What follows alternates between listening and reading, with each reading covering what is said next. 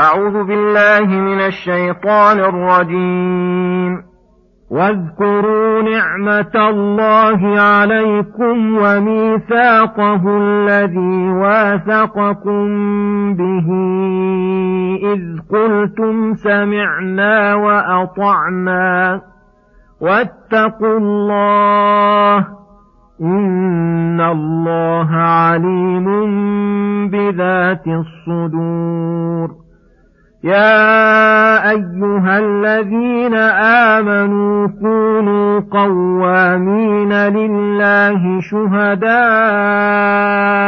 بالقسط ولا يجرمنكم شنآن قوم على ألا تعدلوا اعدلوا هو أقرب للتقوى واتقوا الله إن الله خبير بما تعملون وعد الله الذين آمنوا وعملوا الصالحات لهم مغفرة وأجر عظيم والذين كفروا وكذبوا بآياتنا أولئك أصحاب الجحيم.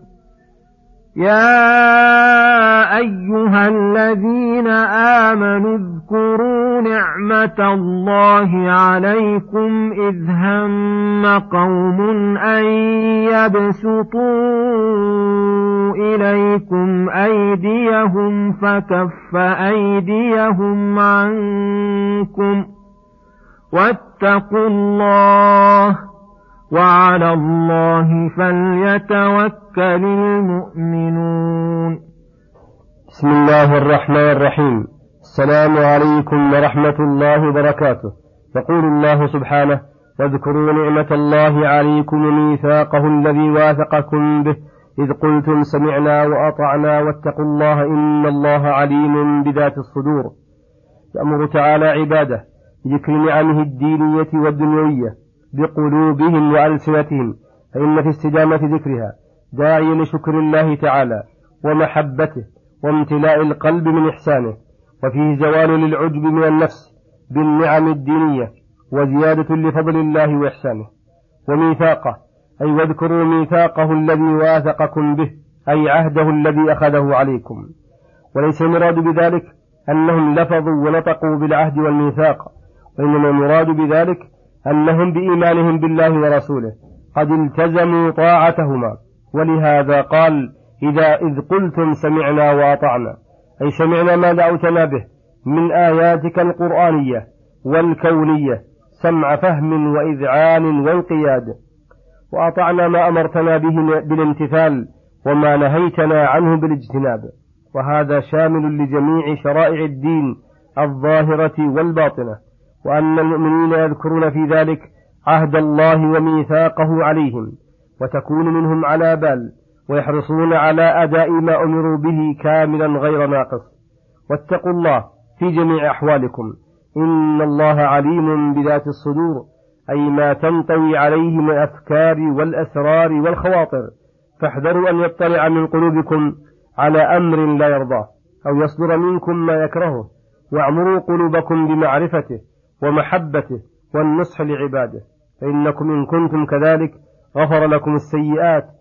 وضاعف لكم الحسنات لعلمه بصلاح قلوبكم. ثم يقول سبحانه يا أيها الذين آمنوا كونوا قوامين لله شهداء بالقسط ولا يجرمنكم شنآن قوم على ألا تعدلوا اعدلوا هو أقرب للتقوى واتقوا الله إن الله خبير بما تعملون. أي يا أيها الذين آمنوا بما أمروا بالإيمان به قوموا بلازم إيمانكم. بأن تكونوا قوامين لله شهداء بالقسط أي بأن تنشط للقيام بالقسط حركاتكم الظاهرة والباطنة وأن يكون ذلك القيام لله وحده لا لغرض من الأغراض الدنيوية وأن تكونوا قاصدين للقسط الذي هو العدل لا الإفراط والتفريط في أقوالكم ولا في أفعالكم.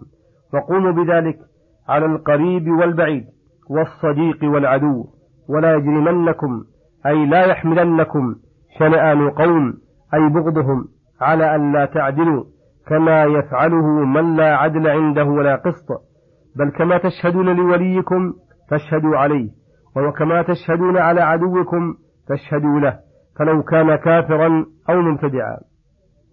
فإنه يجب العدل فيه وقبول ما يأتي به من الحق لا لأنه قاله ولا يرد الحق لأجل قوله فإن هذا ظلم للحق. اعدلوا هو أقرب للتقوى. أي كلما حرصتم على العدل واجتهدتم في العمل به كان ذلك أقرب لتقوى قلوبكم. فإن تم العدل كملت التقوى.